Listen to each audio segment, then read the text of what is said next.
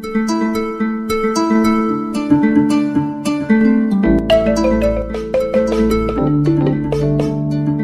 Ninakualika uungane nami kwenye makala ya Afrika Mashariki tunapohabarishana kuelimishana juu ya changamoto zinazowakabili raia wa Afrika Mashariki ili kubadilika kifikira na kufikia maendeleo endelevu ndani ya jamii yako na taifa lako. Kwenye makala ya leo tunaangazia juu ya vikongwe na wazee magharibi mwa Tanzania, ambapo imekuwa ikiripotiwa mauaji dhidi yao kwa tuma za uchawi. Mtayarishaji uko nami Juliani Rubavu, Radio France International.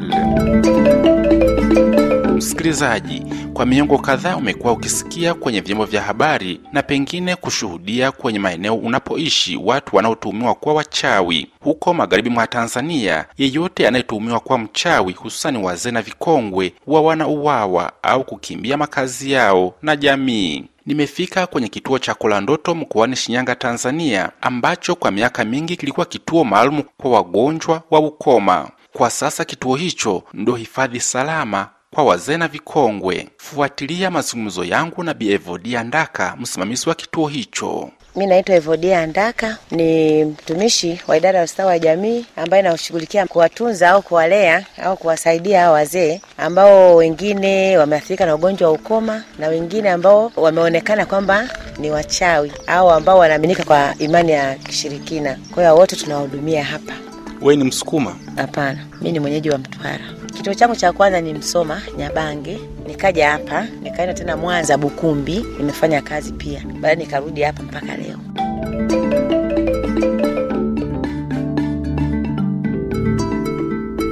Kwanza hii kituo kilianza lini? Hii kituo kina miaka mingi, toka mwaka 1914 elfu moja 1914, kwa hiyo kuna zaidi ya miaka mia. miaka mia, kina muda mrefu sana.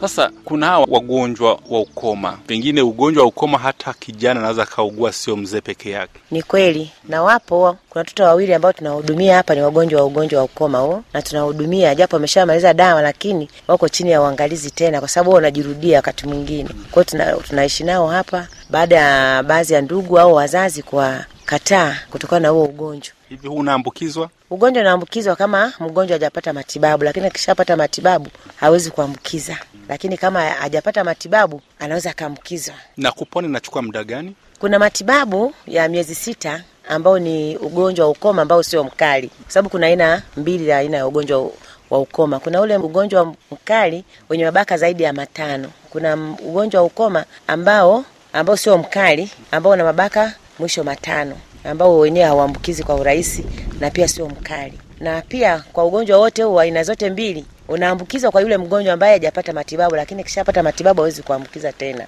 Una kinga?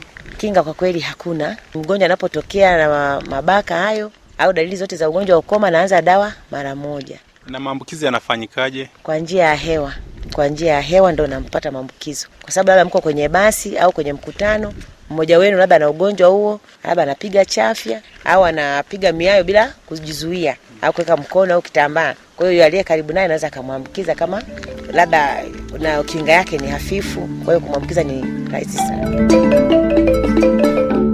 Wewe uko hapa ni kwenye ustawi wa jamii, sasa unawahudumia hao watu, wewe ndiye unawahudumia una matibabu au kuna wataalamu wengine wanaohusika na kuwatibu? Kuna wataalamu wengine ambao hospitali iko hapa jirani yetu, nafikiri majengo nayaona, ndo wanatibiwa pale. Wakishatibiwa pale, labda wanaweza karudi nyumbani kwao, wanapopata unyanyapaa, wanapowanyanyapaa wa ndugu zao au mke wake au mme wake, inabidi arudi hapa kuomba hifadhi, na sisi tunawapokea kwa ajili ya ulinzi na usalama wa, mu, muhusika. Jumla ya wote hao wagonjwa wa ukoma na hao wazee vikongwe wanaonyanyapaliwa kwa wakitumiwa uchawi, mnao wangapi kwa sasa hivi? Tunao arobaini na tano, lakini wamefikia hatua hiyo baada ya kuona kwamba hali ya maisha imeyumba kidogo kutokana na mahitaji.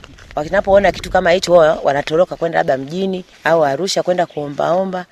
Wakisikia taarifa kwamba hali imekuwa nzuri, labda chakula hapa e, na wageni wanakuja, labda wanaleta misaada, unakuta wanarudi mara moja. Kwa hiyo wanaweza wakafika zaidi ya hamsini. Wanatunzwa na nani? Wanatunzwa na serikali. Unavyosema eti kituo hasa kinayumba na nini, ina maana serikali imekata ule ufadhili unaoletwa hapa? Hapana, hajakata, labda kutokana na hali halisi tulionayo, inaweza kachelewa labda kutuma pesa za chakula. Kwa hiyo mtu kulala njaa hawezi, inabidi aondoke akajitafutie. Serikali bado inatoa msaada, lakini ile huduma kwa kweli haitoshi bila nguvu zingine. Wanajipikia wenyewe kuna baadhi wanajipikia, kuna baadhi wengine wanapikiwa, kaa wale ambao wana hali ngumu, labda hawana mikono kabisa au wazee sana hawajiwezi, kwa hiyo wanapikiwa jikoni. Kuna wapishi ambao wameajiriwa na serikali wanawapikia. Hao wanaowahudumia hakuna oga wasiwasi kwamba nao wanaweza wakaambukizwa? Tunachomshukuru Mungu ni kwamba hawaji hapa bila kupata matibabu. Wakishapata matibabu ndo wanakuja katika eneo hili. Hatujai kupata tatizo kama hilo. Kwa mfano mimi binafsi nimeanza kazi toka mwaka 84 mwezi wa tano nimeanza kazi na mpaka leo niko nao, na Mungu anaendelea kunilinda, sijawahi kuona dalili zozote zile. Hmm. Una watoto? Nina watoto.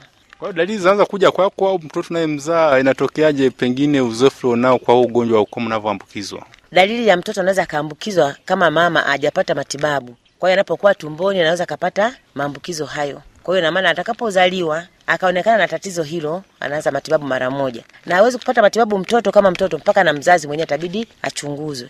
Hayo mabaka yakoje? Ya rangi ya shaba na hayaumi. Mishipa ya fahamu lazima ina, inaathirika ma, mapema zaidi. Hata akijichoma mwiba au msumari au chochote kile chenye ncha hawezi kujisikia maumivu yoyote mpaka baadaye aone kwa macho yake. Hata pale ambapo hakuna baka E, ambapo hata pana baka anaweza kachomwa msumari kama miguuni au hata mkononi akaungua moto, asijisikie kama ameungua moto mpaka baadaye. Hawa vikongwe, wazee na wengine ambao wanatumiwa kama ni wachawi, wenyewe mnawapata hapa katika mazingira yapi? Sisi tunapata kwa njia ya polisi. Polisi labda anaenda kuokoa, labda kuna mtu mzee mmoja labda ametumiwa kwa kitu kama hicho, labda anapigwa au anafanya nini. Polisi napo wanapopata taarifa, wanapoenda kumchukua moja kwa moja wanampeleka, labda kama amejeruhiwa, anapeleka hospitali, akishatibiwa anamleta moja kwa moja hapa. Kwa mfano hivi juzi juzi nimepokea vikongwe wawili ambao wametuhumiwa kwa tukio hilo la uchawi na waliletwa hapa kwa kuletwa na polisi na tukawahudumia. Wengine walikuja wagonjwa, tukawahudumia hivyo hivyo kwa dawa, japo dawa hatuna kituo chetu. Lakini unapomwona mzee amepata majeruhi kama hayo, mimi kama mtoto najisikia huzuni, lazima nitafute njia au namna yoyote ile, hata pesa yangu kuweza kumnunulia dawa, alafu aendelee kuishi kwa usalama wake. Lakini utakuta kuna wengine wanapokuja hapa wakipata tu nguvu wanatoroka. Hata hao wanaotumiwa uchawi. Wanatoroka na wanapokwenda hawajulikani. Kwa mfano, kuna kesi moja ambayo nijaribu kufanya mawasiliano na polisi hivi juzi, ikaonekana kwamba huyo bibi baada ya kuondoka hapa, alipopona tu alikuja na hali ngumu sana, akitumiwa uchawi. Uchawi ndio. Kutoka kijiji cha Samuye, ni nje kidogo ya Shinyanga. Lakini alipopata nguvu na uwezo wa kuweza kutembea, maka nilikuwa haweza kutembea, hawezi, akanitoroka. Nikajaribu kumfuatilia, nikatoa na ripoti polisi, wasema ni kweli, alirudi mpaka pale hospitali alipokuwa anatibiwa, lakini baadaye tulipoanza kufanya taratibu za kumrudisha tena huku, katoroka tena, tujui kwamba yuko wapi. Kwa hiyo polisi bado inaendelea kumtafuta kwa ajili ya usalama wake. Au wanaotumiwa uchawi wako wangapi hapa kwa sasa hivi? Ndio nao wamebaki kama wanne waliobaki. Kwa hiyo wanakuja wengi, alafu wanatoka taratibu taratibu, wanatoka taratibu wewe, wanapopata tu ile nafuu mm. wanatoroka, lakini hawarudi kule kule kijijini kwao mm. wanakuwa tena watu wa kuzunguka mitaani tena, inapotokea ile safisha jiji kuwaokoa wale wazee, walete tena hapa, wanakuja tena hapa wanaishi. Unaposikia mazingira yakoje huko kijijini, huko mitaani, wanapokuwa mpaka wanatoroka wanakuja hapa, utakuta wanaandikiwa barua ya kutishiwa, na baadhi ya wananchi wenye imani hizo wanawekewa labda mlangoni, kwa wanapoamka ile asubuhi, anakuta ile barua, anapoomba msaada wa kusomewa, wakimsomea kwamba wana anatumiwa wewe uchawi. Kwa hiyo hapa muda wote nakuja kukatwa mapanga, kwa hiyo anachukua huo muda anatoroka bado mapema, kabla ya mapanga hajamkuta, hata kama sio mchawi, lakini kutokana kwamba ameshatuhumiwa, ili kujiokoa maisha yake inabidi aondoke anapoondoka labda anakuwa mjini anazurulazurula, anaposhikwa na kuletwa hapa tena, ukimhoja anasema mimi nimekimbia kijijini kwetu, niandikiwa barua kwa kuhisiwa kwamba mimi ni mchawi. Hakuna vitisho vyovyote dhidi yao labda ambavyo vimeshatokea hapa kuwashambulia kwamba wao ni wachawi alafu wamekimbilia hapa? Tunamshukuru Mungu hajatokea kitu kama hicho, hatujawahi kuona kitu kama hicho kwa miaka yote ambayo nimekaa hapa. Basi nakushukuru sana. Umesema majina yako ni nani? Naitwa Evodia Andaka, ni msaidizi wa msimamizi wa makao ya wazee na wasiojiweza. Pia niko upande wa afya ya wazee.